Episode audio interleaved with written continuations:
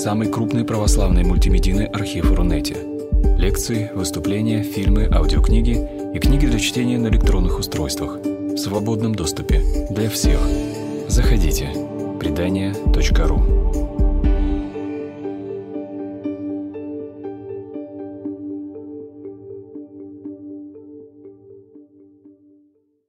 Здравствуйте. Для меня, несомненно, вызов говорить на такую сложную тему, но а, у меня есть выход в этой ситуации. Когда я буду сбиваться от тех материалов, на которых я готовился, я буду вспоминать опыт прохождения самим собой, тех кризисов, которые были в моей жизни. Я когда сюда как раз ехал, я посчитал, у себя их я насчитал пять. Вот. Могу сказать, что эта история, он не один в жизни, то есть он, как я буду об этом говорить, он э, спиралью поднимает нас все выше и выше, и потому сколько мы их пройдем, это одному Богу известно. Вопрос в том, как э, выжить и продолжить восхождение дальше. Вот, поэтому вначале а, прежде всего хотел обратить внимание, что это материал, который я буду давать, он а, светский. Я буду... Здесь есть у нас неверующие люди – ой, как здорово. То есть я наконец буду, могу говорить на самом деле на э, том языке, которым я хочу говорить. Вот, поэтому тогда я буду в большей степени апеллировать все-таки к понятию Бога, к понятию веры. Вот, потому что, как вам известно, психология наука материалистическая, вот, и она заканчивается там, где начинается религия. Об этом как раз говорил тот человек, который э, вдохновил меня разговаривать на темы эмоционального выгорания, на темы личностного духовного кризиса, это Виктор Франкл. Он проводил очень, то есть он сам, как человек верующий, проводил эту четкую границу между тем, где заканчивается психотерапия, а где начинается исповедь. Потому что случается так, что когда к священнику даже мы идем на исповедь, мы тащим к нему ну, все, что у нас в душе есть. На самом деле это не совсем верно, то есть грузить людей, которые заняты таинством, подчеркиваю, таинством с большой буквы, всеми теми бытовыми проблемами, которые нас касаются в жизни. Поэтому одна из основных задач, которую я перед собой вижу, это дать вам а, какие-то основы, дать вам какие-то инструменты и дать тех авторов и те труды, на которые вы можете опираться тогда, когда столкнетесь с подобной трудной ситуацией. Вот, поэтому, то есть, если у вас есть что записывать, э, пожалуйста, держите, потому что я буду называть авторов, я буду называть те материалы, которые вам пригодятся, вам помогут. Поэтому, но все равно максимально я буду стараться держаться в области классической психологии. Сейчас у нас начинает появляться термин э, православная психология, но я не знаю, насколько он актуален. Мне кажется, тоже не надо это все смешивать. У нас вера отдельно, а психология и психотерапия отдельно. Вот. С чего э, начать? Начать, я думаю, с того, что нам нужно определиться с понятиями, да, то есть что, о чем мы вообще говорим, что такое личность, что такое духовность, э, что такое рост, зачем он нужен нам, необходим. Вот, поэтому первое определение, которое хочу показать, что такое личность. Все определения, которые сегодня я буду показывать, это определение из Википедии. То есть это все-таки такое народное творчество, которое, ну, которое все-таки проверено авторами, и ему можно верить. Обратите внимание, что личность все-таки это понятие, которое необходимо нам для э, выполнения нашей социальной роли в обществе. Для общества не интересует, что происходит у нас внутри, интересуют только те атрибуты, которым, посредством которых нас могут идентифицировать. Хотя, опять же, то здесь, даже здесь, в этом материалистическом определении предусмотрено такая фраза, как носитель индивидуального начала. Вот, что это, мы будем об этом говорить чуть позже, что это за индивидуальное начало, которое позволяет жить человеку как таковому. Я хотел еще сказать про автора. Я хочу очень поблагодарить Владимира Васильевича Козлова, профессора Ярославского университета, потому что все-таки его труды, его работы в области изучения кризисных состояний легли в основу моего выступления. То здесь больше всего материалов из его трудов, хотя я дополнил их э, э, трудами Виктора Франкла, трудами Роберта Саджоли, э, Максвелла Мольца и прочих авторов, которых то есть, я буду говорить. То есть Следующий вопрос. Сразу же мы поговорили о личности. Что такое кризис личности? Опять же, определение, которое я взял с Википедии. Это кризис, который возникает, когда мы не можем реализовать какой-то наш жизненный замысел. То есть, опять же, полностью материалистическое определение. Да? То есть мы находимся здесь, наш замысел находится там. Мы не можем к нему попасть. Это э, вызывает нас сопротивление, переживание, фрустрацию и э, приводит к каким-то угнетенным состояниям психики. Вот. Но, продолжая определение, хотел э, Забыл я еще одного автора, это святый праведный Иоанн Кронштадтский, который еще в начале прошлого века дал э, такое понятное совсем даже для верующих людей определение все-таки, а что есть человек. Вот, он тогда сказал о том, что человек состоит из трех ипостасей. Это тело, это ум и это душа. Вот именно три части, потому что там есть всякие разные концепции, в том числе восточные, югические, которые предполагают там большое количество всяких разных тел в человеке, сложную структуру энергетическую, но я об этом не могу говорить, потому что я этого не знаю. Я этого не чувствую, этого опыта у меня нет. Поэтому, то есть, ну, вот эти вот три части, они мне понятны, и мне кажется, на них можно разобраться по всем тем вопросам, которые нас могут беспокоить.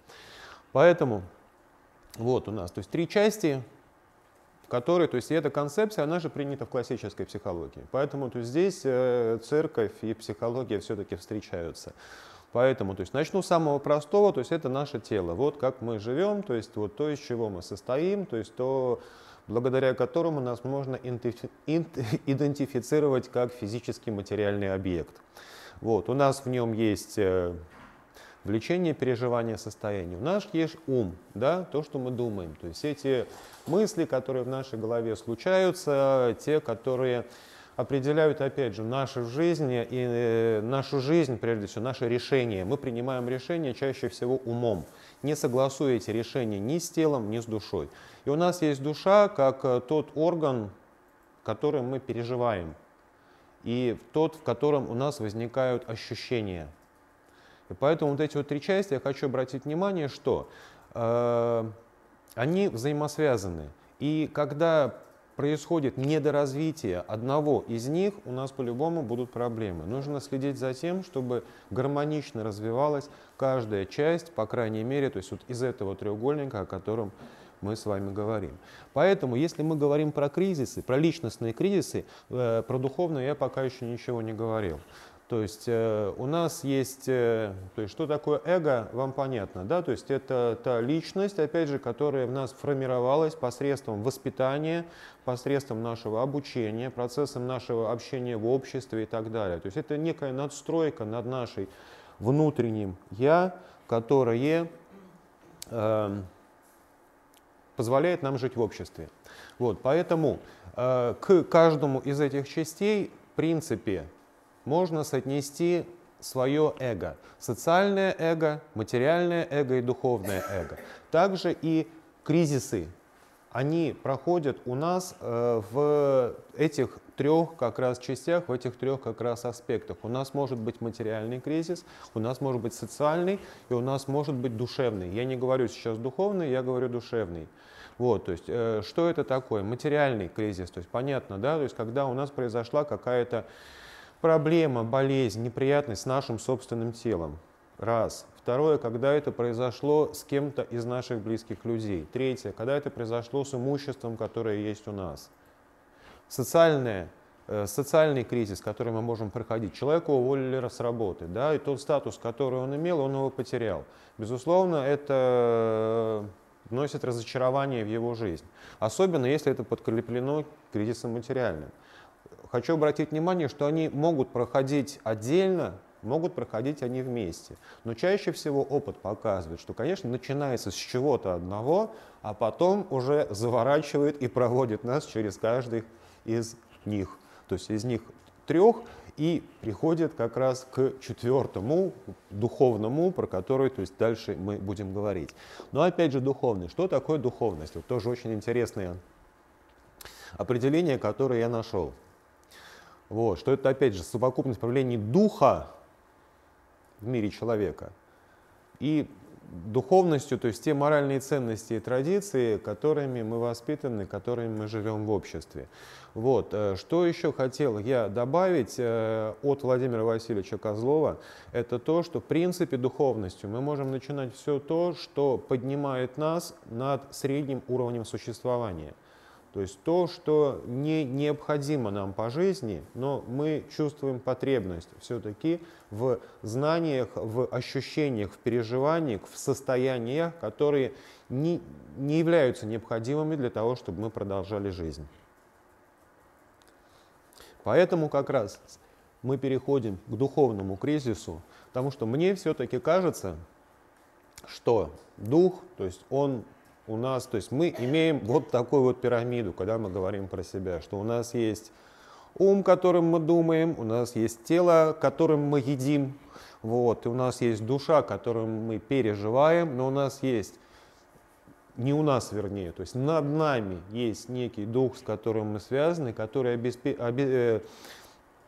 Который обеспечивает нашу индивидуальность, помните, да, в определении личности, которое было.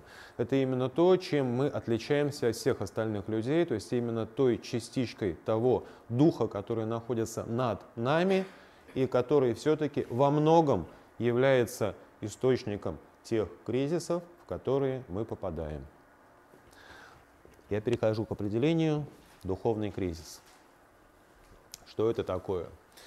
Что духовный все-таки считается одним из видов личностного кризиса. Я очень не люблю читать то, что написано на экране, поэтому вы сами прочитаете. Что хочу обратить внимание. А, нарушение процесса поиска сакрального, то есть это та самая богооставленность, которую вы, наверное, слышали. Да? То есть человек попадает в то состояние, когда ему кажется, что Бог оставил его. Вот, то есть если брать э, как э, классическое, самое сложное, самое глубокое описание кризиса, которое проходил человек, это, конечно же, книга Иова да, то есть потому что то есть, вот вся книга Иова, то есть есть переживание человека, который находится в ситуации, когда он понимает, что Бог его оставил. Он ведет диалог с Богом, Бог говорит ему, что нет, не оставил, просто вот сейчас тебе нужно это все прожить. Но при этом, при всем, очень сложная книга, то есть ее очень сложно читать даже сейчас, даже человеку верующему.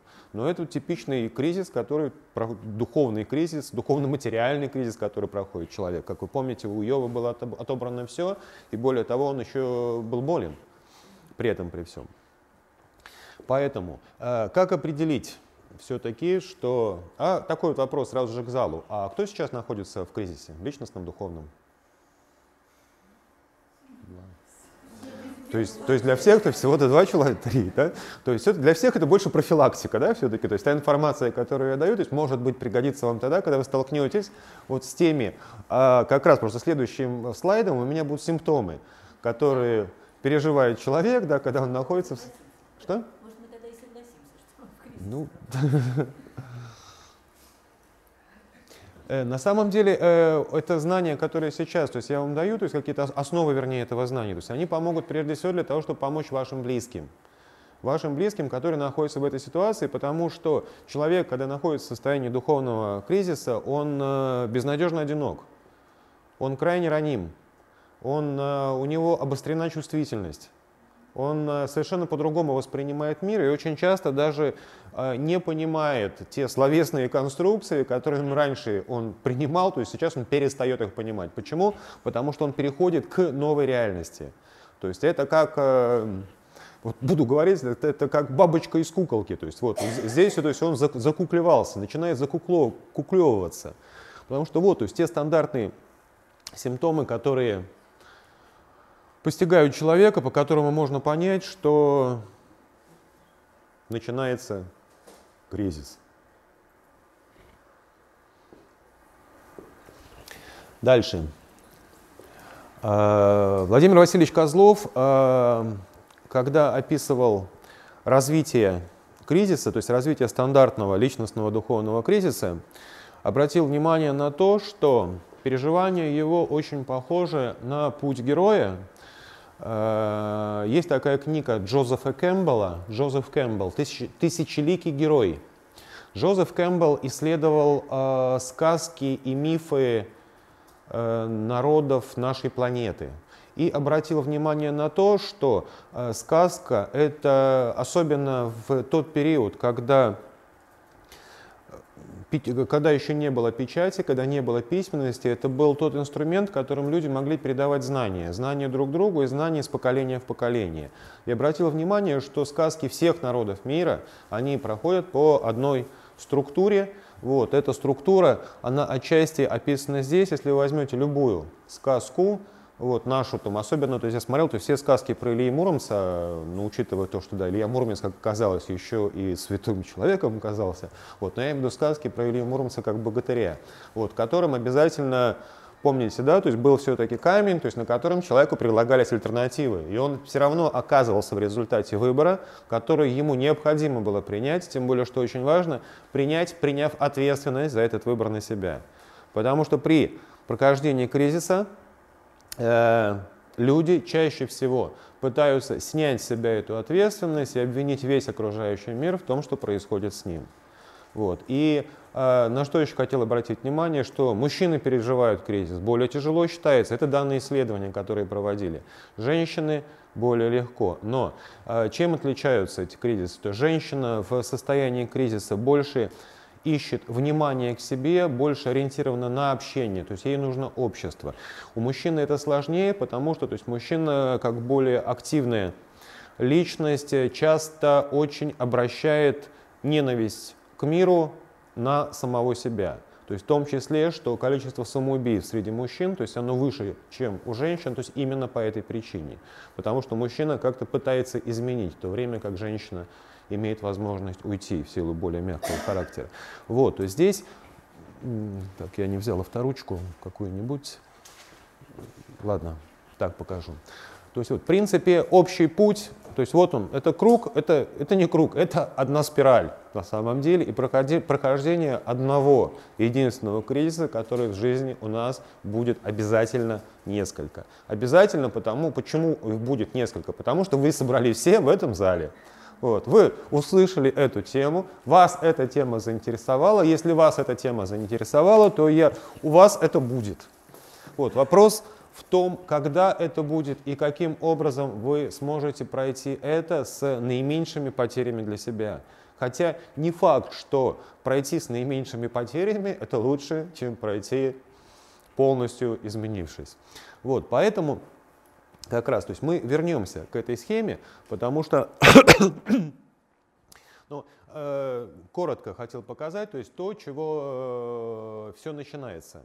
То, с чего все начинается, здесь человек у нас живет обычной, нормальной, обыденной жизнью. У него все хорошо, ему всего хватает, у него все в порядке.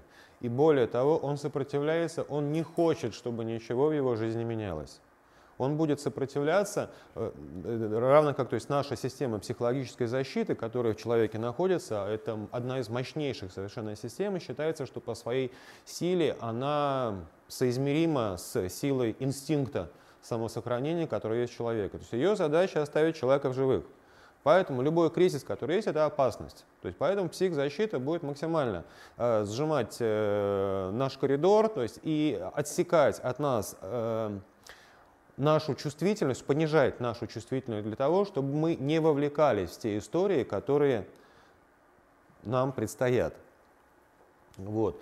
Э, дальше, то есть э, затем происходит, но об этом все-таки поговорим позже, то есть я просто сказал, то есть о чем мы будем говорить позже, то есть по схеме пути героя, по схеме трансформации человека, его духовной трансформации происходит развитие любого кризиса.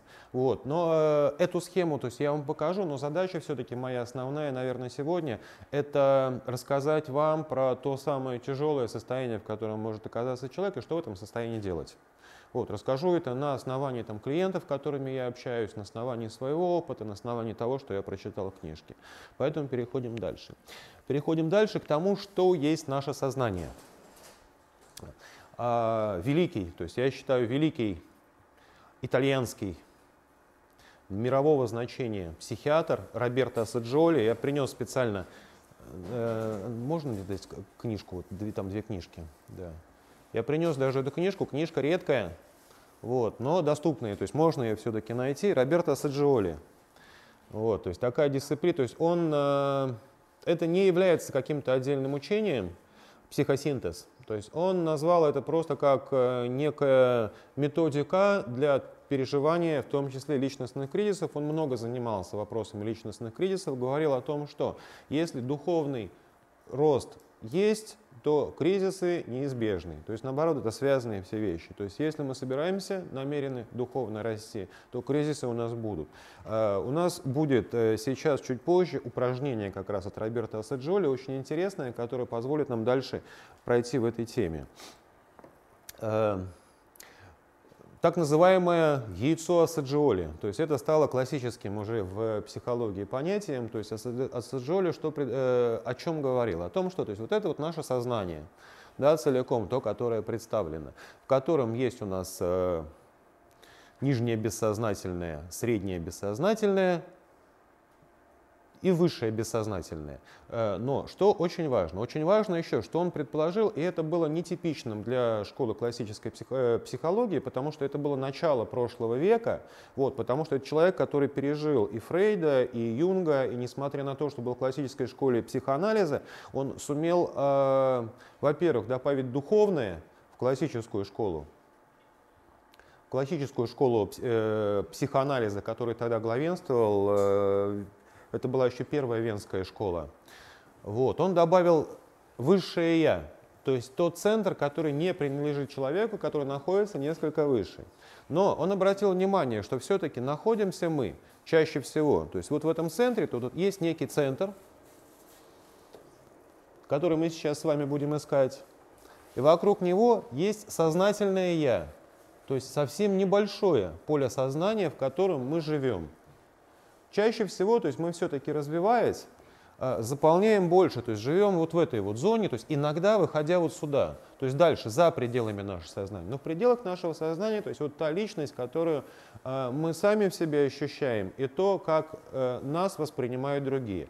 И вы понимаете, да, что кем мы себя считаем и кем нас считают другие, то есть это могут быть совершенно разные значения. Вот. Поэтому сейчас я э, что хотел? Я хотел бы с вами вместе попробовать добраться вот до того, вот сюда вот, а что есть я? Потому что Асаджоли предположил, что помимо личности, которая есть в нас, у нас присутствуют некие субличности. Субличности, которые находятся в поле сознания, но с которыми мы себя достаточно сильно ассоциируем. То есть пример. Переходим дальше. То есть это я все писал про себя. Дальше. То есть вот если мы пишем, то есть вот я начинаю себе давать характеристики, кем я себя считаю. Вот, все про меня, включая длинноволосого блондина, да, это моя любимая характеристика. Вот, но я себя так ощущаю, да, люди по-другому меня видят, вот, а я длинноволосый блондин. Вот. А, не каждая из этих характеристик становится моей субличностью. Но чтобы было понятно, да, то есть вот я прихожу, э, я встречаюсь, наверное, когда меня вызывает налоговая инспекция, она считает меня успешным предпринимателем. Когда я прихожу на работу, то есть я считаю себя хорошим руководителем. Э, когда я встречаюсь со специалистами, я считаю себя профессионалом. Когда я прихожу домой к своим детям, я считаю себя заботливым отцом. Вот. Когда я работаю у кого-то на работе, я ответственный сотрудник. Ну, это, это, конечно, шутка. Вот. И так дальше. То есть здесь могут быть не только положительные характеристики, но и отрицательные характеристики, допустим, то есть, да, боящиеся успеха, либо переживающие о детям. Я считаю, это тоже э, характеристика э, отрицательная. Вот. Э, сейчас э, я хотел попросить бы вам, то есть я раздам листочек бумажки, не могли бы вы написать, а вот кем вы себя считаете? Вот таким же вот самым списком. То есть на это, то есть вот у нас 5 минут, вот, и потом я вам расскажу зачем, потому что я уверен, вам очень понравится это упражнение. Так, вот она, да, бумага здесь? А, вот она, да. Столько, сколько придет вам в голову. А давай, Лисенок, ну давай пополам.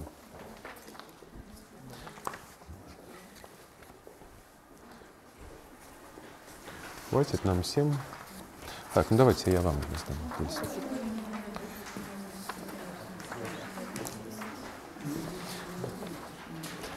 То есть все характеристики, все, что может прийти в голову. На самом деле, все, что может прийти в голову, это все равно то, что в нас сидит, это тот образ, которым мы все-таки себя ассоциируем.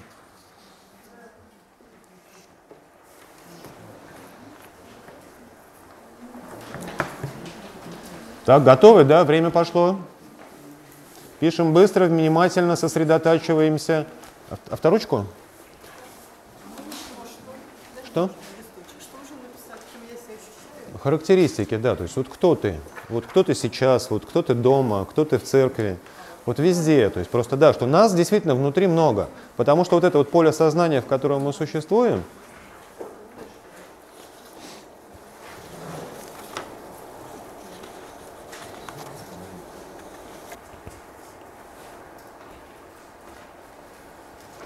не будем это читать, это останется только для вас, поэтому можете быть предельно откровенными. Серьезно?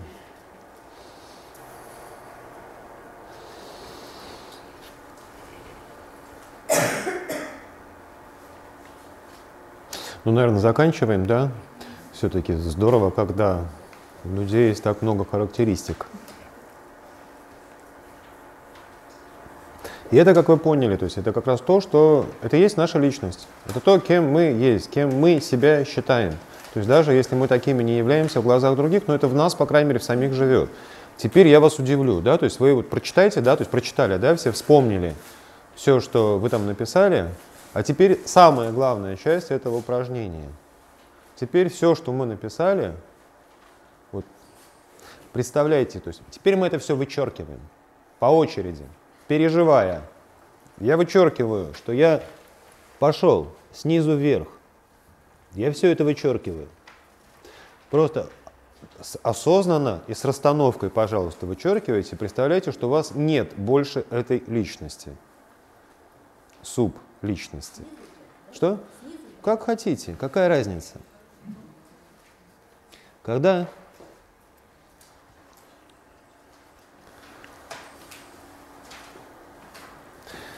Когда мы все это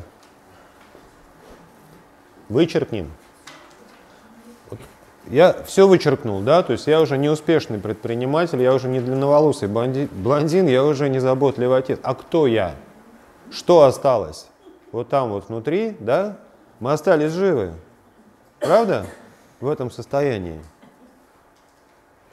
мы остались живы, то есть и мы вот сейчас вот только в принципе ощутили, то есть то, что является вот нашим центром. По большому счету, то есть именно то, что э, является у нас единственным и неповторимым. Все остальное, все, что мы сейчас написали, это развитые, это искусственные наши части.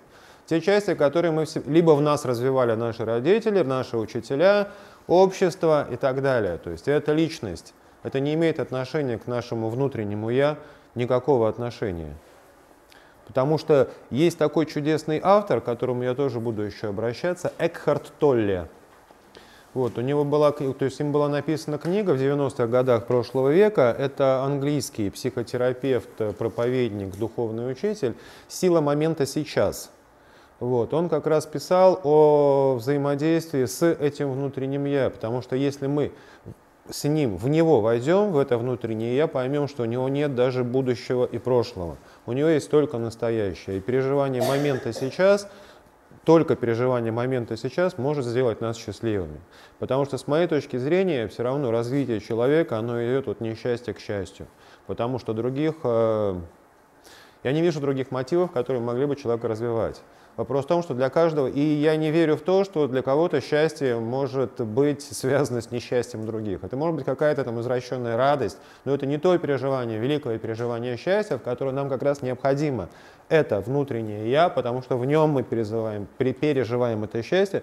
Более того, это та часть, в которой мы разговариваем с Богом.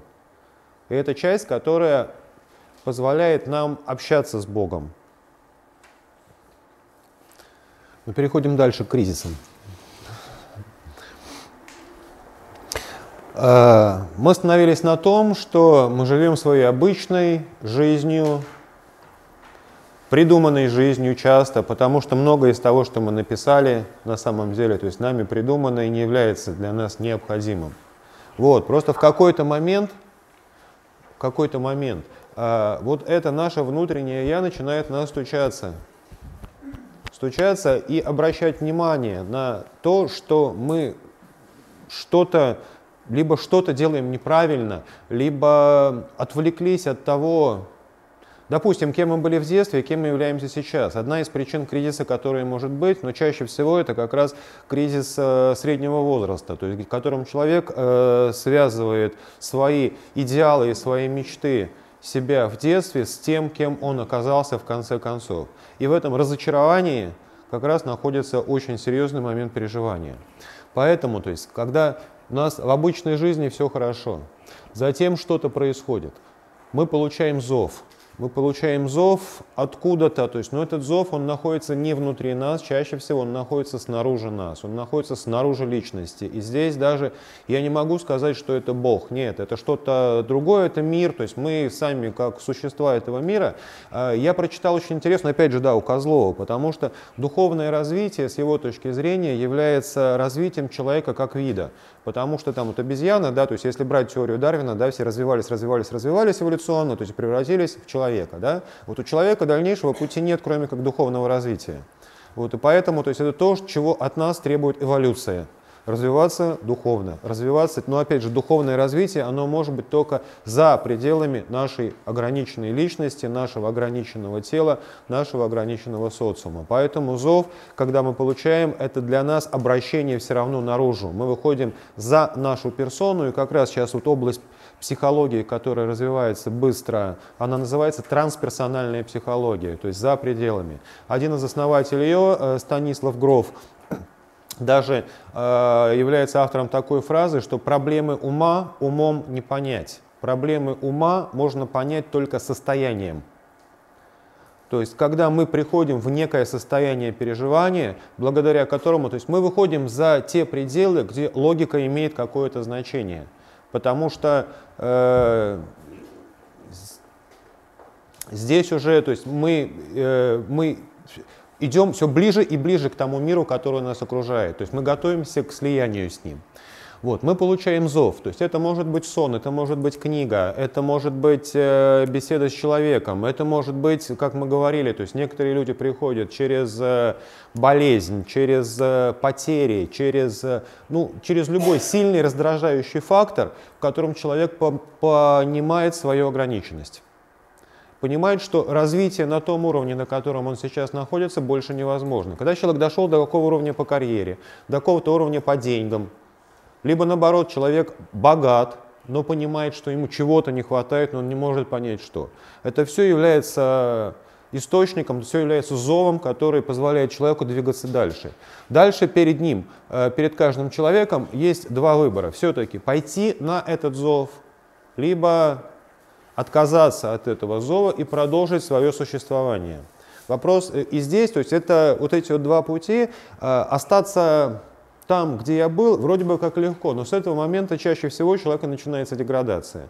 Деградация там в том числе физическая, там в том числе моральная и нравственная. Вот, потому что э, с моей точки зрения здесь то есть выбора практически не существует, потому что выбор должен быть да. В противном случае мы превращаемся в овощи. Вот, то есть, и опять же, вспомните, да, сказку, то есть, вот он, то есть, богатырь, э, любой герой всегда оказывается в ситуации, даже матрицу, да, если взять, помните, там, да, то есть, этот э, Морфеус предлагал две таблетки, вот, которая одна позволяла вернуться в то состояние, в котором был, другая позволяла увидеть мир, как он есть. Э, что очень важно, то есть здесь как раз, ну, опять же, э, очень сложный момент, который происходит, то есть после того, как мы сделали свой выбор, то есть, а я говорю про выбор, да, да, мы оказываемся в зоне, которая нам не была известна до сих пор. Мы не знаем, что происходит вокруг, потому что перед нами новые правила, то есть, но нам не рассказали про те правила, которым нам теперь придется играть. И э, в этой ситуации, то есть дезориентации полностью, то есть мир представляется чаще всего абсурдным. Отсюда нас, более того, то есть нас уговаривают люди в окружении, то есть нашим, то есть там друзья и все угодно, вернуться обратно, типа, зачем тебе это надо? Сиди. Вот сиди, где ты сидел, и все у тебя будет хорошо. Да? Чаще всего, то есть тем более это наши, наши любимые родители всю жизнь. И мы по отношению к своим детям, то есть всегда боимся на самом деле тех испытаний, которые предстоят им в жизни. Вот. Мы стараемся их оградить, мы хотим, чтобы они были рядом с нами такими же милыми, управляемыми, спокойными и никаким образом не выходили за рамки обыденности. Здесь вот очень интересный, э, по, опять же, пути героя, то есть очень интересный момент, это встреча с помощниками и наставниками, потому что то есть в этой вот ситуации часто как раз появляются духовники. То есть человеку э, вот в этой вот э, ситуации хаоса, в котором он оказался, то есть в мире без правил, потому что все, что работало раньше, больше не работает. Более того, то здесь еще я хочу на что обратить внимание, невезение. Вот есть такая штука, невезение. Вот раньше человеку везло, да, а здесь э, я по себе просто по жизни обращал внимание, то есть когда, когда начинается вся эта история, раз не повезло, два не повезло, три не повезло, и ты не понимаешь почему. Потому что то есть, ты делаешь все то же самое, что ты делал раньше. Ты делаешь это лучше, чем дальше раньше. То есть ты больше энергии в это вкладываешь, чем раньше. Но при этом то есть, тебе не везет, у тебя не получается. То есть тебе как будто вот включили, раньше был зеленый, теперь включили красный свет. Вот, поэтому, то есть, ты не знаешь, куда дальше идти. Хорошо, если удается найти наставника. Наставника, наставника, который проходил, по крайней мере, это, потому что наставника, духовника, духовного наставника. И здесь его, конечно же, то есть надо искать и проверять, потому что этот человек должен быть э, лучше всего на уровень выше того уровня, на котором вы находитесь, потому что даже если говорить, ну, на самом деле, вы, как люди верующие, православные, понимаете, найти духовника это непросто. Найти хорошего духовника непросто. То есть есть просто есть священники, которые служат церкви, а есть все-таки духовники. Вот, и не надо их путать. Поэтому то есть, найти духовника не просто, но возможно. Дальше, то есть, э, что? То есть у нас э, мы переходим в самую тяжелую стадию, когда у нас начинают заканчиваться ресурсы в этой ситуации. То есть если мы все-таки не вышли, не нашли пути, по которым мы можем идти, не нашли поддержку в наших близких, не нашли наставника. То есть мы находимся в ситуации, когда все начинаем гореть, и силы наши внутренние в том числе заканчиваются. Вот. И здесь как раз происходит э, самый сложный момент, который то есть, вам тоже всем будет понятен, то есть он до сих пор мной не изучен, я честно могу сказать, потому что я не знаю, как этому можно научиться. Это вопрос доверия. Вопрос доверия и веры все-таки в Бога. В том, что раньше то есть есть такая чудесная притча, то есть из отечника Игнатия Бринчанинова, то есть она меня со время потрясла. Э, два монаха, то есть молодой, со своим духовником идут с одного скита до другого скита. Вот, идти достаточно долго, у них закончилась вода пресная во фляжке, которая у них с ней была, они идут по берегу моря. Вот. И ученик очень хочет пить, он спрашивает старца, то есть, когда же мы сможем и где мы сможем попить? Он говорит, так что ж тут море, вон перед тобой, бери и пей. Говорит, ну отче, ну там же вода-то соленая. Он говорит, так ты помолись и пей. Вот, он помолился, действительно, вода стала пресной, он стал пить, он напился, он достал флягу и стал набирать туда воду. Старец спрашивает, говорит, зачем ты это делаешь? Он такой, не, ну вода пресная, то есть что я буду пить потом? Говорит, не понимаю. Здесь с нами Бог, и туда, куда мы идем, тоже с нами будет Бог. Вот, и вот, вот именно вот по этой вот притче, то есть именно вот это доверие, то есть все такие, то есть меня э, Бог спасал в ситуациях более сложных, чем находился я сейчас. Вот, всегда был со мной рядом, но все равно я не верю в то, что и сейчас он будет со мной, и завтра он будет со мной. Допустим, я нахожусь, есть неопределенности у меня заканчиваются деньги. Вот, я верю в то, что да, Господь мне даст деньги, да, то есть вот я вроде как верующий, да, человек, что я верю, что Он даст. Но тут возникает вопрос, а когда? И вот когда возникает вопрос, когда, то есть вся эта вера, вы понимаете, заканчивается, потому что вот то, чем можно испытать, то есть когда, то есть вера, она без когда. То есть она просто всегда. И это то, что нужно развивать, и с каждым разом этот вызов все сложнее и сложнее. То есть, ну, вы понимаете, то есть это вершина все-таки, то есть того, чего мы можем достичь как э, вообще верующие люди, как э, православные христиане, потому что это та самая вера с горчичное зерно, которая позволит нам сдвигать горы.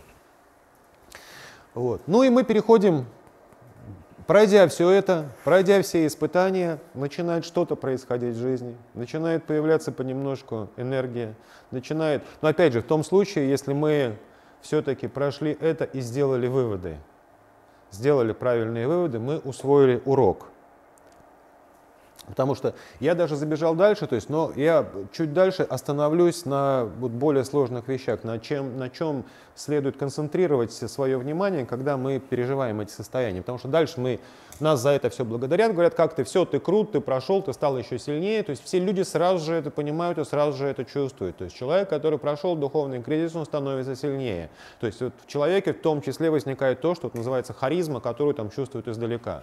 То есть да, это человек как духовно силен, духовно ну, опытен, э, это надо проверять, да, то есть, ну, по крайней мере, мы чувствуем духовную силу то есть человека.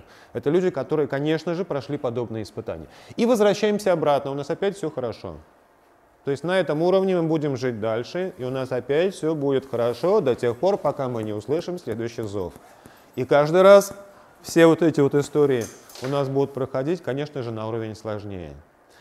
Вот. Переходим дальше. На что самое главное здесь следует обратить внимание – да. Это, это, это тоже очень сложная вещь, которую то есть, я очень долго изучал, пытался найти. Кстати, достаточно мало изучено. Что такое интерес? Вот что такое интерес? Вот почему вот, вот это интересно, а это неинтересно мне? Вот просто подумайте сами про себя, то есть просто где ответ? Потому что вот ответа я на самом деле не нашел ответа. Почему? Да, может быть, когда очень интересно то, что созвучно внутреннему вот миру, к примеру. Я вот когда услышу вот блюз, к примеру, я понимаю, что он мне понятен, я уже с интересом к примеру. А кто-то идет и даже не еще. То есть никогда это имеет в нашем внутреннем мире э, отображение.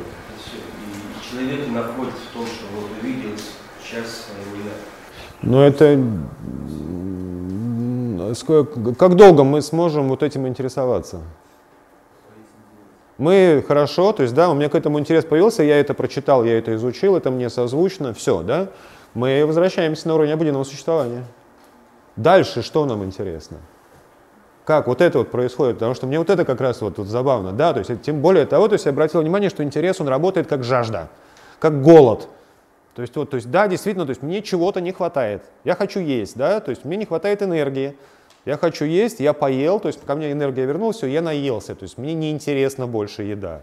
Вот то же самое, мне кажется, касается как раз нашего и умственного, и эмоционального, и духовного развития. То есть именно интерес нас идет туда, в том, чего нам не хватает. О том, что нам не хватает, мне кажется, нам может сказать только вот то наше внутреннее «я», о котором то есть, вот мы говорим. И очень важно те ориентиры все-таки, с которыми мы живем. Потому что если говорить про религию даже, то есть и о величайшем преимуществе христианской религии пред всеми остальными религиями в мире, это о что у нас есть образ персонифицированного Бога. Мы знаем, на кого мы можем быть похожими.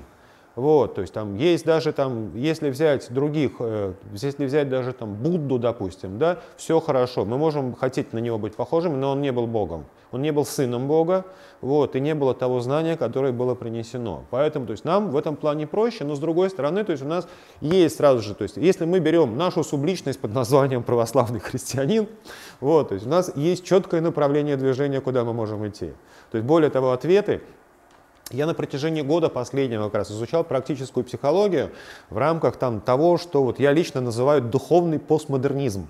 То есть сейчас, когда перемешано уже все, когда люди параллельно цитируют слова из Библии, из Корана, из Веты, из э, Лао Цзы и так далее. То есть у нас восточные, западные практики, все смешалось, и люди пытаются найти какой-то такой вот универсальный, интегральный путь развития. Я сам, по большому счету, даже в христианство пришел, то есть прочитав книжку Аурабинда Кхоша «Путешествие сознания». Вот, то есть это отдельная школа такая э, в Индии была, до сих пор существует там город Ауравиль, то есть в котором собираются все подвижники, а Аурабинда всего-то привнес одну революционную идею в индусские практики. Они всегда энергию поднимали снизу вверх, кундалини, вот они садятся в медитацию, дышим, работаем с энергией, поднимаем снизу вверх. Аурабинда сказал, чуваки, неправильно – надо сверху вниз, потому что Бог там, то есть если мы его пустим сверху вниз, то он по пути как раз очистит все наше бессознательное, то есть и тогда это более безопасный путь. Вот, то есть и на базе этого, то есть там отдельное учение. Вот, я вот на этой книжке на самом деле зашел как-то раз в Никольский собор, вот, там, имея там все это, я практиковал, я пробовал, я эту энергию впитывал, я ее копил там и так далее. Я зашел, смотрю, а сколько ее здесь на самом деле не надо ничего ниоткуда стяжать на самом деле, брать, потому что вот то понятие благодати, которое всегда присутствует, да, в церкви, вот то, что э, вот, вот здесь вот этот вот уровень. То есть, да, энергетическими практиками можно хорошо себя накачать, там быть, то есть, но мы работаем с телом, то есть мы даже работаем с духовностью, то есть мы не работаем, вот э, люди этих практик не понимают слово благодати. То есть, что объяснить его достаточно сложно, вот, но я думаю, вы все знаете, что это такое, да? Вот, и поэтому, то есть, к чему я это говорю? То есть, от интереса мы переходим, оп, от интереса мы переходим, то есть тоже, это таблица э, Владимира Васильевича Козлова о том, каким образом мы переходим, то есть вот они, да, наша комфортная зона и наше какое-то минимальное развитие, то есть в рамках комфортной зоны, которые не причиняют нам, нам неудобств. А вот они те всплески, вот они те зовы, которые мы получаем в своей жизни. Получаем мы ее из так называемой гурманской зоны, как он говорит. Что такое гурманская зона? Что э, Чаще всего, то есть там людям достаточно для того, чтобы они жили, там риса, картошки, там макарон, допустим, да, но мы хотим все-таки чего-то другого, мы хотим чего-то более вкусного, чего-то более утонченного, то есть это касается не только к еде, то есть и по поводу всех остальных вопросов нашей жизни. То есть мы, то есть э, э, доехать на дачу то есть наша задача, допустим, мы приехать на дачу, да, на ней можно приехать в автомобиле ВАЗ-2101, а можно на Мерседесе. Вот, поэтому, то есть тоже вот оно гурманство, да, мы выбираем для себя, то есть что нам, мы считаем предпочтительным, то, чего мы хотим. Вот, но в увлечении этим гурманством, вот этот вот всплеск, который здесь есть, человек часто его заносит то есть, шоковую зону, когда наше желание значительно более того, то есть мы все это получаем, то есть здесь часто оказываются человек, люди, которые, то есть вот из грязи в князи, допустим, да, то есть тоже, когда человек э, мгновенно стал богатым, там все новориши, то есть это тоже является проблемой духовных кризисов. Вот, но в этой шоковой зоне человек истощается, и выйти из нее очень сложно, она всегда тем более связана с э, расширением нашего познания, потому что это всегда за пределами того, опыта, который был у нас в предыдущей жизни. И здесь есть одна опасная вещь, как одна опасная, она притягательная для гурманов, потому что, опять же, мы здесь все гурманы, да, потому что, по большому счету, то есть про себя могу сказать, то есть, э, да, то есть, если ты когда-нибудь ощущал, ощутил чувство благодати, то ты будешь стремиться ощутить его еще раз, да, и ты понимаешь, куда тебе идти, вот, но и каждый раз ты понимаешь, что эти границы каждый раз расширяются. Они расширяются, но на что здесь важно обратить внимание, допустим, то есть вот тот самый опыт, который проводился с крысами, которым э, раздражали центр удовольствия в их мозгу. То есть не слышали про этот опыт? Когда, да, когда то есть, э, Сделали устройство, крыса нажимает лапкой на педальку, ей раздражают чувство удовольствия в мозгу, вот, она блаженствует, убегает, потом еще раз, потом еще раз, потом она стоит и постоянно нажимает на этот центр удовольствия. В итоге умирает с голоду. Вот, поэтому как раз все вот эти вот наши переживания, то есть они находятся здесь, потому что мы не можем всегда пребывать в благодати. То есть как бы мы не хотели этого сделать, мы не можем. А, волшебная книжка совершенно, которая очень многому меня научила, это о цели христианской жизни беседы купца Мотовилова с Серафимом Саровским, преподобным Серафимом Саровским. То есть в этой вот маленькой книжке, я считаю, вот, сакрального христианского было сказано столько, чего не было сказано там в томах других богословов. Что? О цели христианской жизни беседы Мотовилова с преподобным Серафимом Саровским. В интернете очень много, в открытом доступе ее потрясающая книжка. Вот, там просто приводится пример, то есть Мотовилов, когда спросил как-то раз у преподобного, преподобного, а что такое благодать, говорит, как это понять?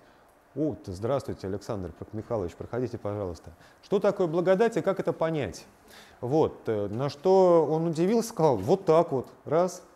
То есть, и они оба оказались в благодати, то есть моментально, то есть и для него, для Мотовилова, то есть это было потрясающее совершенно переживание, то есть это, наверное, то, о чем писал апостол Павел, да, который поднимался до третьего неба, к тому, что ему это состояние было доступно всегда, но он все-таки, зная о том, что он это может, то есть находился и жил опять же мирской жизнью, потому что он еще не закончил свой путь, потому что он выполнял те роли, которые были на него возложены. Вот. Поэтому, то есть как раз, вот, но часто, то есть человек в этой шоковой зоне, то есть может находиться до того момента, пока у него не закончится энергия. Дальше. Э, этой картинкой я хотел прокомментировать вот тот вопрос выбора, который перед нами всегда становится во всех этих сложных ситуациях. Все-таки пойдем мы дальше или останемся на том уровне, на котором мы сейчас есть. Решение каждый принимает для себя. Но мне такое ощущение, что все, кто вы здесь собрались, то есть вот почему-то вот вы другого решения принимать не будете, потому что, конечно же, нам нужно идти наверх. Нет другого пути. Вопрос в том, что как нам с наименьшими потерями все-таки пройти этот тяжелый период. Для того, чтобы перейти к более каким-то практичным вещам, я хочу э, вот такой вот вам слайд показать. То есть Бронивер э, это медсестра из Австралии. Она 10 лет провела, ухаживая за больными, которые находятся при смерти. И она задавала им вопрос, о чем вы жалеете перед смертью? В итоге, то есть мы можем жить как угодно, мы можем достигать чего угодно, стремиться к чему угодно. Но в итоге, то есть вот эти вот пять ответов, это было чаще всего встречались, то есть они ранжированы по количеству. То есть я думаю, всем понятно, да, что это такое. Жить своей жизнью. Да, мы говорили, где наше я, а где то, кем мы себя считаем. Работал так много, да, действительно, потому что сколько людей сгорают на работе, то есть и причиной зова является именно то, что человек слишком много работает. Ему э, вот в том треугольнике, о котором я говорил, да, просто одна часть оказывается переразвитой. Нам нужно постоянно следить за другими частями, равно как, опять же, за телом. То есть тело — это то, благодаря чему мы вообще живем, то есть то, в чем находится душа и то, в чем находятся эмоции. Поэтому нам нужно следить за всем. Но это вот те пять вопросов, которые перед нами встанут и на которые мы должны ответить, когда окажемся при смерти.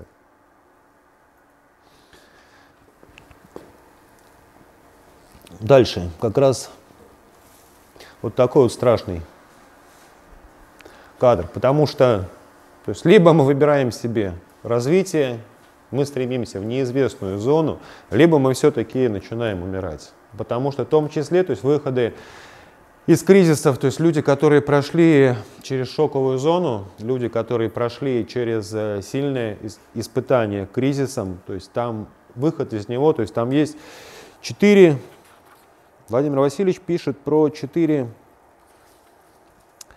возможности. А, из шоковой зоны всего четыре выхода. Позитивная дезинтеграция, то есть трансформация с переходом на новый качественный уровень сознания личности. Второе – сумасшествие.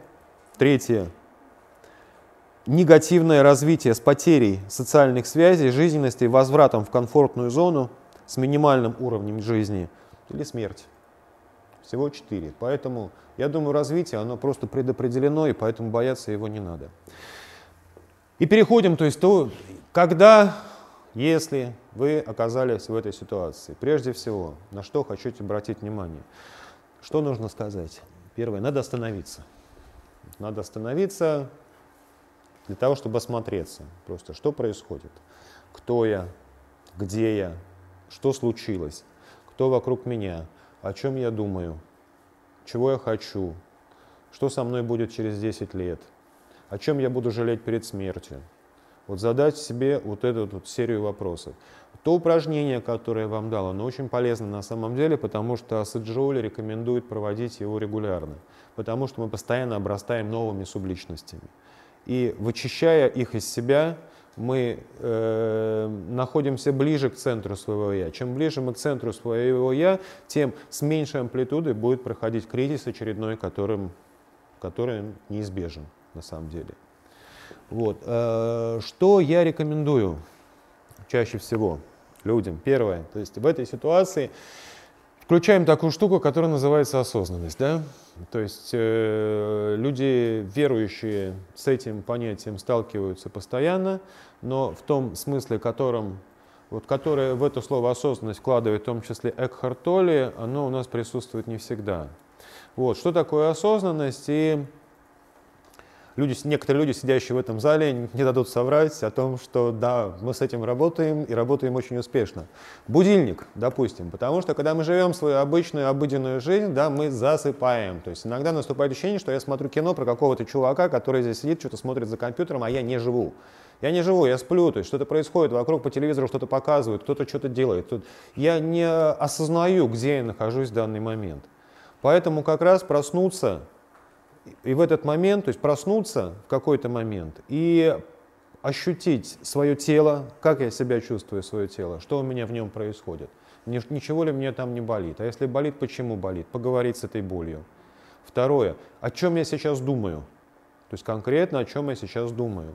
И третье, что я сейчас чувствую. Вот эти вот, вот в этом вот треугольнике. Остановиться 2, 3, 5 минут. Это больше времени не займет. Вот я рекомендую просто делать это. То есть можно начинать с одного раза в день. То есть там будильник там, на 12 часов. Сейчас у всех есть мобильные телефоны, у всех есть будильники, которые можно поставить только для того, чтобы задуматься об этом. Если, еще просто, что очень важно, После того осознания, то есть как вы себя почувствовали, как вы поняли, как вы ощутили то, что происходит вокруг, вот вы приснули, проснулись. Если добавить сюда еще немножко молитвы, то будет совершенно другой эффект. То есть уже на спокойное, на очищенное сознание. Если добавить молитву, она получается совершенно... То есть это уже идет... Э, попробуйте, короче. Короче, попробуйте, я не буду об этом рассказывать, потому что описывать это сложно. Почему в два? Нет, я иду в течение... Ночью вы и так спите. Я говорю про ту ситуацию, когда вы спите днем. Вот я иду по улице, то есть, да, вот я что, то есть у меня там, то есть в этой вот, простите за выражение, то есть у меня там включена говноварка, да, то есть там постоянно что-то варится, варится, варится. Вот я думаю, думаю, какой, какое значение имеют эти мысли, которые постоянно там варятся. То есть мы чаще всего перетираем, то есть абсолютно бесполезные всякие штуки. То есть какое-то искусственное раздражение, какая-то мастурбация собственного сознания, собственной души. А я говорю о том, чтобы проснуться и подумать, где я, кто я. То есть у меня нет вчера, у меня нет завтра. То есть я только сейчас нахожусь здесь. То есть я могу пройти только сейчас. Мы существуем только сейчас. Потому что то, что было, оно не могло не произойти. То есть тоже очень, очень важное понимание на самом деле. То, что произошло, не могло не произойти. Потому что это тоже нам поможет осознавать себя вот в этом моменте лучше. Потому что, согласитесь, да, как, мы могли что-нибудь сделать иначе? Нет, не могли. Мы принимали решение, то есть на основании того состояния, прежде всего, в котором мы тогда находились. Если бы мы находились в осознанном состоянии, вполне возможно, что мы приняли бы другое решение. Но тогда мы были такими. Поэтому, но то, что будет завтра, то, что будет через 10 минут, мы сейчас можем принять решение, какое будет это через 10 минут. Поэтому, если мы осознанно принимаем этот выбор, естественно, нам легче принять на себя ответственность за этот выбор. Вот. Поэтому, то есть вот будильник раз в день, три раза в день, пять раз в день, кому как получится. Я э, ставил себе на полчаса, каждые полчаса. Э, где-то трое суток я в этом состоянии находился. Нет, ну, естественно, спал, ночью нет, ночью я ничего не делал. То есть, но днем, по крайней мере, то есть э, попробуйте, очень интересное состояние, действительно говорю, особенно если добавить еще молитву, Иисусову молитву. Это коротко, это быстро. Просто добавил, то есть и пошел дальше, потому что, э, ну сколько, то есть я смотрел, пытался понять, ну минуты три, ну может быть пять я нахожусь в состоянии осознанности. Потому что потом все равно я засыпаю, то есть опять отвлекают какие-то дела, книжка, телевизор, там позвонил кто-то там и так далее. Через полчаса хоп, будильник, и опять, а где я был? Вот где я сейчас был эти 25 минут? То есть опять меня не было, получается. Вот. Но сразу же хочу предупредить, какая здесь есть опасность. Вот. Когда мы начинаем работать с нашим «я», когда мы, то есть э, с нашей осознанностью, мы чаще всего живем подсознательным. Нашим подсознательным, то есть нашим эго, которым очень комфортно спать в этом мире – то есть вот то, о чем мы говорили, спать, то есть вот они эти характеристики, надуманные характеристики, с кем мы себя ассоциируем, с чем нас ассоциируют. Эго будет сопротивляться, потому что там, где начинается осознанность, там начинается смерть эго. Оно тоже хочет жить. Оно будет очень сильно сопротивляться. Вот. И в том числе будут включаться механизмы психологической защиты. Вот. То есть самый простой, один из самых простых механизмов психологической защиты – депрессия. То есть, да, то есть человека просто, то есть он становится безвольным на какой-то момент. Вот. Для того, чтобы в этой ситуации он отказался от тех решений, опять же, чтобы он перестал слушать будильник, чтобы он его выключил и так далее. После этого сразу становится легче, эго довольно, то есть мы тоже комфортно себя чувствуем. Поэтому то есть я сразу предупреждаю, то есть вот эти вот все упражнения, которые направлены на осознанность, все упражнения, которые, вот я говорил, направлены на отождествление, разотождествление, то есть на них может быть реакция со стороны эго. Вот, различные реакции. То есть они, то есть, но они связаны, то есть, и, изменение настроения в худшую сторону, допустим. То есть вот, вот все, что связано с настроением, потому что эго будет пытаться вернуть нас в наше обычное сонное состояние. Вот, а развитие наше находится как раз там. Второй вопрос, который очень важен, это э, чудесная притча. Э, чудесная притча. Пришел один, э, то есть это дзенская притча, то есть дзен-буддийская притча. Пришел один э, ученик к мастеру дзен-буддизма и сказал, мастер, расскажи мне, что такое осознанность? Он сказал, хорошо, это очень легко. Говорит, зайди в соседнюю комнату и посчитай, какое там количество коричневых предметов. Вот, он пошел, посчитал, приходит и говорит, там, мастер, да, количество коричневых предметов в соседней комнате 109. Он такой, а голубых? Он такой, не, ну это нечестно, ты просил посчитать только коричневые предметы. Говорит, так вот она, осознанность в том и есть, чтобы даже когда тебе говорят посчитать коричневые, чтобы ты не забывал про голубые. То есть вот так вот для того, чтобы целиком воспринимать этот мир, потому что э, на человека в течение дня валится 70% негативной информации и только 30% позитивных. То есть в принципе весь мир э, нас программирует на то, чтобы мы находились в подавленном состоянии сознания. только благодаря нашему фокусу, который мы осознанно можем держать, то есть на вот эти вот голубые вещи, когда вокруг нас все коричневое, позволит нам сохранять нас в дееспособном состоянии. Так, дальше вот про психокибернетику я скажу коротко. На самом деле есть такой автор, очень забавный автор, в, забытый совершенно автор. В 80-х годах он написал книжку «Максвелл Мольц», американец.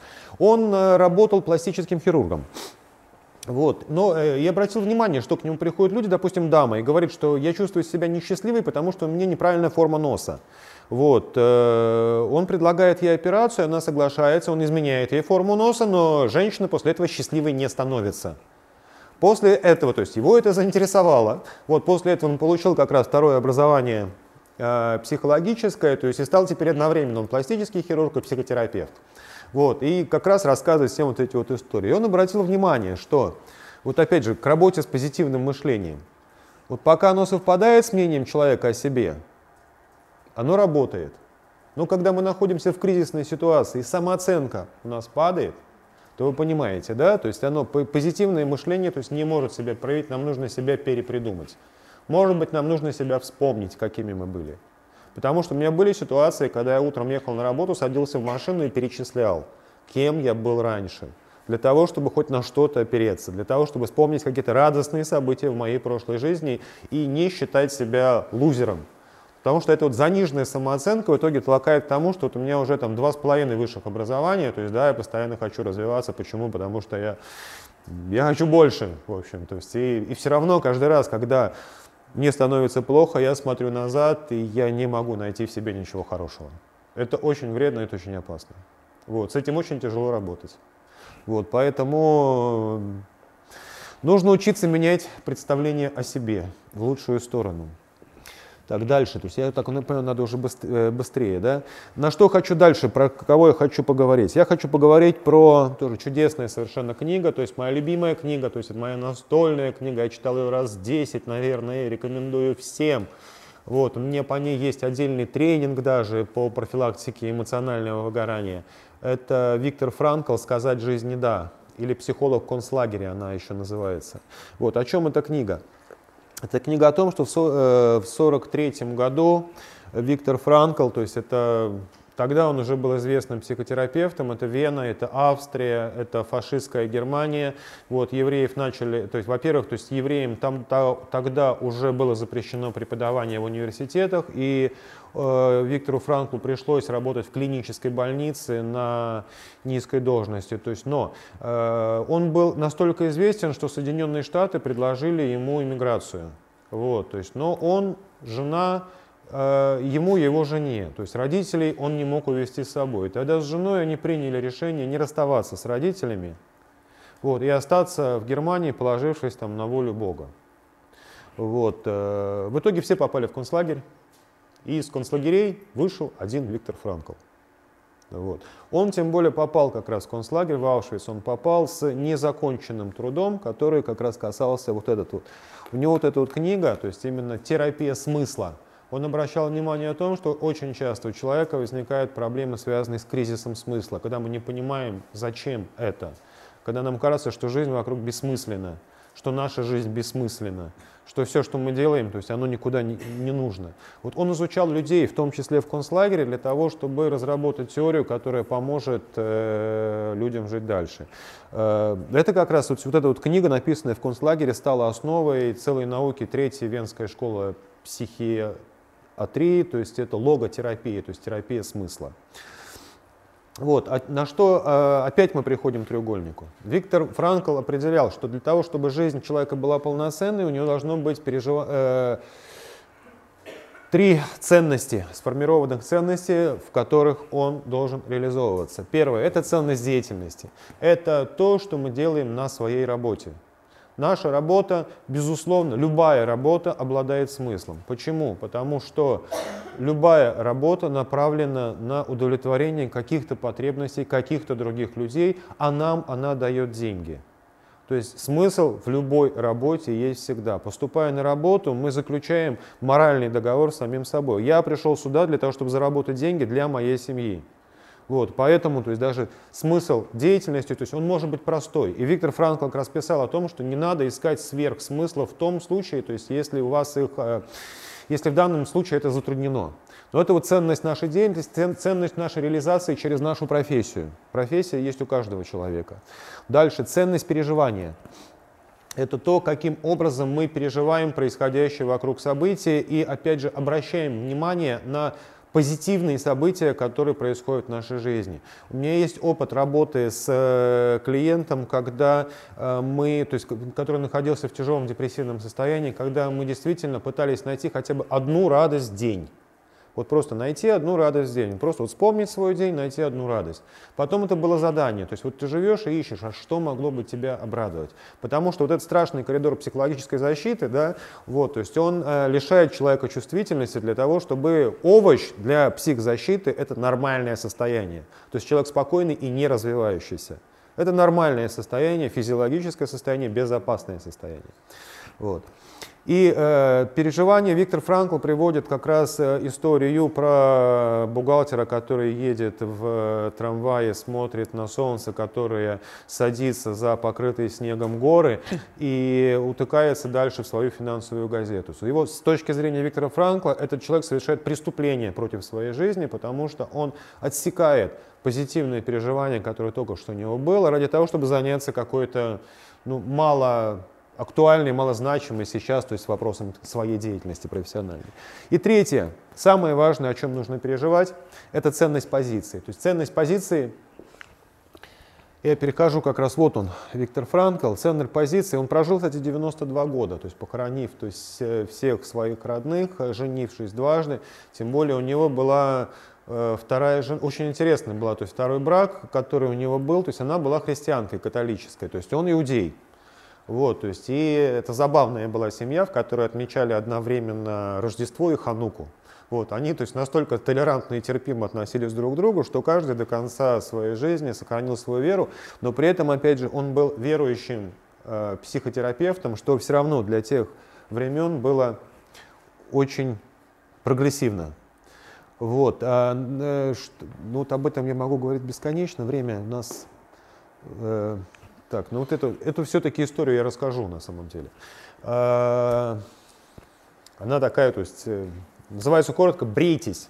Как-то раз, потому что а, Виктор Франкл обращал внимание, в концлагере обратил внимание, что э, очень не всегда, даже редко, физическое состояние человека, то, как он выглядит, его тело, э, связано с тем духовным состоянием, которое есть у людей. Потому что были ситуации, когда маленькие и щуплые поступали в концлагерь и продавали жить до момента освобождения, а поступали здоровые, красивые, сильные люди, которые сгорали буквально через две недели и оказывались сначала в газовой камере, потом в крематории. То есть он тоже э, изучал, что это такое. Люди придумывали себе смыслы, люди э, придумывали себе филателию, то есть они на обрывках бумаги рисовали марки и обменивались этими марками для того, чтобы найти хоть какой-то смысл, понимаете, да, в концлагере, найти смысл в жизни. Вот они придумали вот такие вот марками. Вот. Дальше следующий вопрос, который был, то есть там была какая ситуация, то есть э, надсмотрщики всегда выбирали самых слабых и самых слабых отправляли на самые тяжелые работы, потому что самые тяжелые работы, они человека убьют, человек заболеет, после этого газовая камера, крематорий. Крематорий все-таки это была цель для каждого заключенного в концлагере чем они все были, концлагеря всего мира всегда были перенаселены. Вот. Э, э, была такая ситуация, что как-то раз в, к ним в барак пришел его коллега, тоже врач из соседнего барака, и там было совершенно чудесно, в этой книге есть проповедь, говорит, главное брейтесь. Главное, брейтесь, говорит, находите, меняйте хлеб на возможность побриться. Ищите осколки стекла, железа, но главное, скребите свои щеки, потому что помимо того, что вы избавляетесь от щетины вы и становитесь выглядеть моложе, у вас появляется румянец на щеках. И в этой ситуации вы будете выглядеть более здоровыми, и вас не отправят на самые тяжелые работы, и вы сумеете продержаться еще день. Понимаете, то есть вот так вот, то есть до чего доходили люди, то есть вот, и пройдя как раз все это, то есть вот Виктор Франкл об этом писал. Но, возвращаясь к ситуации с кризисами, с личностными духовными кризисами, на что хочу обратить внимание, он опять же определял, что есть три стадии который проходит заключенный концлагерь. Первое, то есть это попадание в концлагерь. Второе, проживание своей жизни в концлагере. И третье, освобождение из концлагеря. Когда человек попадает в концлагерь, то есть с него снимают все, более того, их брили э, целиком с ног до головы, то есть с них отбирали все их имущество, все это сжигали, в том числе эскиз книги. Вот этой, то есть у него был отобран, то есть тоже сжег. То есть когда заключенный побывал в концлагере, он не было с собой ничего, кроме своего «я». Просто ничего не осталось, потому что все те характеристики, которые мы писали, то есть тоже человеку уже не принадлежали. Вот, он обратил внимание, что для него это было как новое рождение, да, то есть как новое рождение, но здесь, в концлагере, то есть дальше нужно было собирать себя заново.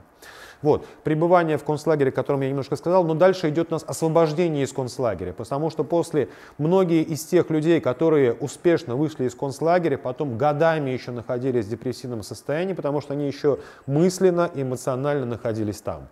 Потому что здесь даже когда самая тяжелая стадия у нас прошла, то есть нам нужно быть готовым к тому, что нас может периодически накатывать. Нас может накатывать, у нас могут возникать ремиссии, и мы должны понимать, что но ну, это по амплитуде они будут все меньше и меньше до тех пор, пока не утихнут вообще. Следующий, значит, ценность позиции. А, ценность позиции самое главное. То есть, когда все невыносимо плохо, на что обращал внимание Виктор Фланкл. Вот это крайне критическая, трудная ситуация, вот это неприличное слово «задница» произошла именно в вашей жизни, в вашей единственной неповторимой жизни. Ни у кого в жизни она больше произойти не может, только у вас. И это то, за что можно зацепиться, потому что мы все уникальны, мы не похожи друг на друга. Тот опыт, который прошли мы, то, о чем рассказываю сегодня вам я, ссылаясь на свой личный опыт, вы повторить не можете. Я не могу повторить ваш опыт. У всех у нас все это будет по-разному. Можно говорить только о некоторых тенденциях, которыми мы все-таки немножко похожи. Каждая личность, э, каждая жизнь человека уникальна. И именно об этом как раз Виктор Франкл говорил, что а, обращение к этому, то есть понимание того, что я проживаю свою единственную неповторимую жизнь один раз, вот, и только сейчас, оно как раз позволяет жить дальше. Следующая ценность деятельности – Ценность деятельности, здесь чудесную притчу я люблю рассказывать, то есть я ее услышал от э, Марка Цукерберга, да, автора Фейсбука. Вот. Как-то раз президент Кеннеди приехал в НАСА в тот момент, когда они готовились запускать э, ракету на Луну. Он встретил там уборщика, к которому подошел и спросил, простите, а чем вы здесь заняты вообще, что вы делаете? Он говорит, господин президент, я помогаю запускать ракету на Луну. Вот. Очень важно, уборщик понимает, что он участвует в том, чтобы запускать ракету на Луну. Вот, то есть он не моет пол. Вот, поэтому, то есть это э, как, э, опять же, нужно и можно относиться к своей деятельности. То есть именно понимая ту конечную цель, которую твое маленькое действие все-таки получит в мире. Дальше, ценность переживания. То есть, ну, я вам рассказал, да, то есть здесь переживать э, положительные переживания, не только положительные, отрицательные переживания, потому что мы люди. Мы должны переживать. Самое страшное, когда мы не переживаем. И действительно, коридор психзащиты иногда зажимает нас в те рамки, которые мы не только не радуемся то, что есть. Мы, конечно же, начинаем меньше переживать. Почему? Потому что сначала как раз психзащита работает в эту сторону. Она хочет защитить нас от переживания. Но работает она, то есть от переживания негативных событий. Но работает она с двух сторон. Когда мы теряем способность э, переживать негативные события, мы точно так же э, закрываем для себя позитивные события. Следующее. Где брать энергию? Вот тут вот очень важный вопрос. Энергию нужно брать, конечно же, в целях. Есть такая, то есть, э, но о чем здесь важно сказать вам? Часто человек находится в такой состоянии, когда даже цель поставить невозможно, потому что цель требует энергии для того, чтобы ее даже создать, для того, чтобы даже помечтать о ней, потому что не всегда есть энергия на мечту. Можно у меня были такие ситуации в жизни. Я просто не мог поставить себе цель, потому что я не представлял, я не знал, не хотел знать, что будет завтра. Что будет завтра, что будет через месяц, мне было безразлично это. Поэтому вспомните интерес, да, то есть у меня не было даже никакой этой жажды. Потому что переживание вот этих вот вещей на пиковых их периодов, оно очень тяжелое. Вот, цель. То есть при первой же возможности нужно ставить к себе, себе цель, к которой можно идти. Как э, писал тот же самый Козлов, э, э, если нет цели, подсознательное заполнит все. Вот, поэтому как раз то цель надо э, всегда иметь какую-то пред собой. Более того, когда цель закончилась, нужно обязательно создавать себе следующую. Э, и идти к ней, как вот есть даже такая поговорка смешная, да, что беги к цели, если не можешь бежать к цели, иди к ней, если не можешь идти к ней, ползи к ней, если не можешь ползти, ляг в направлении к цели. То есть вот, по крайней мере, лечь в направлении цели, это тоже необходимо в какой-то момент. Так бывает. Так бывает, дорогие, так бывает, честно. Ну и все, заканчиваю я. Я заканчиваю такими выводами. Развитие неизбежно. Никуда нам с вами от него не деться. Если мы будем духовно развиваться, у нас будут кризисы. Каким образом э, с ними нам работать, я об этом как раз сегодня говорил. Вспомните путь героя. Каким образом можно облегчить и нужно ли облегчать? То есть я считаю, что нужно, потому что я э, не жалко людей, которые находятся в таких ситуациях. То есть это можно делать э, при помощи наставника, духовника и так далее. Это можно. Самое главное, как можно раньше нужно услышать зов и понять, какие уроки сейчас ты должен выучить для того, чтобы пройти на следующий уровень. Вот. Если это удается, если удается пройти трансформацию, можно остаться в комфортной зоне. Я считаю, что можно меняться то есть человеку, то есть не без э, вот этих вот экстремальных ситуаций, когда человек доходит до точки нуля и заново поднимается. Возможно, то есть, но для этого, опять же, нам нужна осознанность и поддержка себя, то есть на очень высоком уровне самоорганизации в том числе. Право выбора. Помните, да, у нас всегда есть выбор. Мы, в принципе, можем остановиться. Вот, э, те даже истории, то есть по работе с э, своей осознанностью, э, если возникает какое-то сопротивление, сильное сопротивление, если накрывает депрессивное состояние, остановитесь, там, сделайте шаг назад, на самом деле подождите, но не отрекайтесь от этой идеи.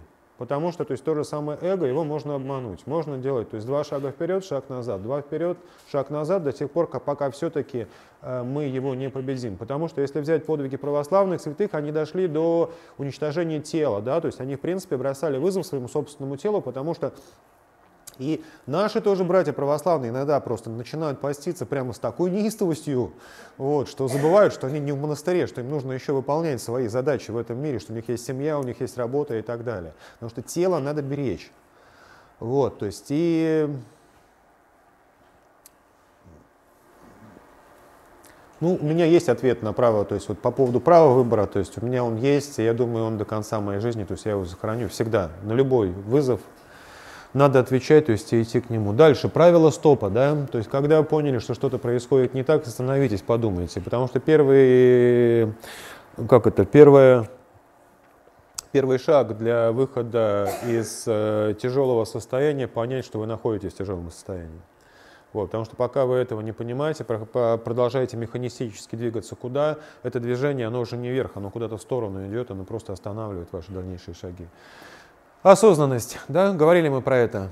Треугольник Виктора Франкла, позиция переживания деятельность. Энергия цели и смысла.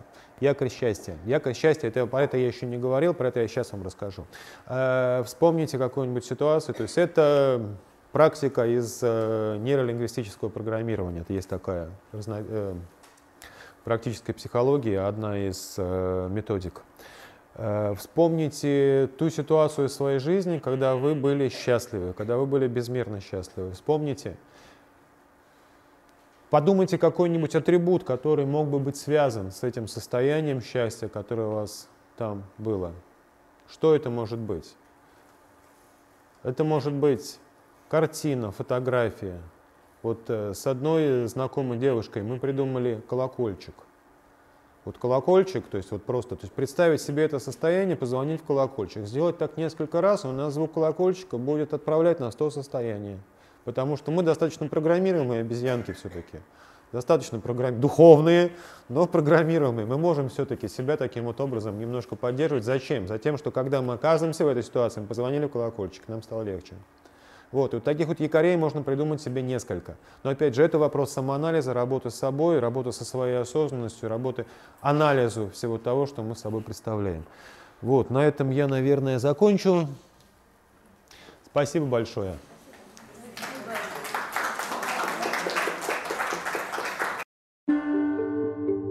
Лекция проведена и записана по заказу православного мультимедийного портала «Предание.ру». Лекции, выступления, фильмы, аудиокниги и книги для чтения на электронных устройствах в свободном доступе для всех. Заходите. Предание.ру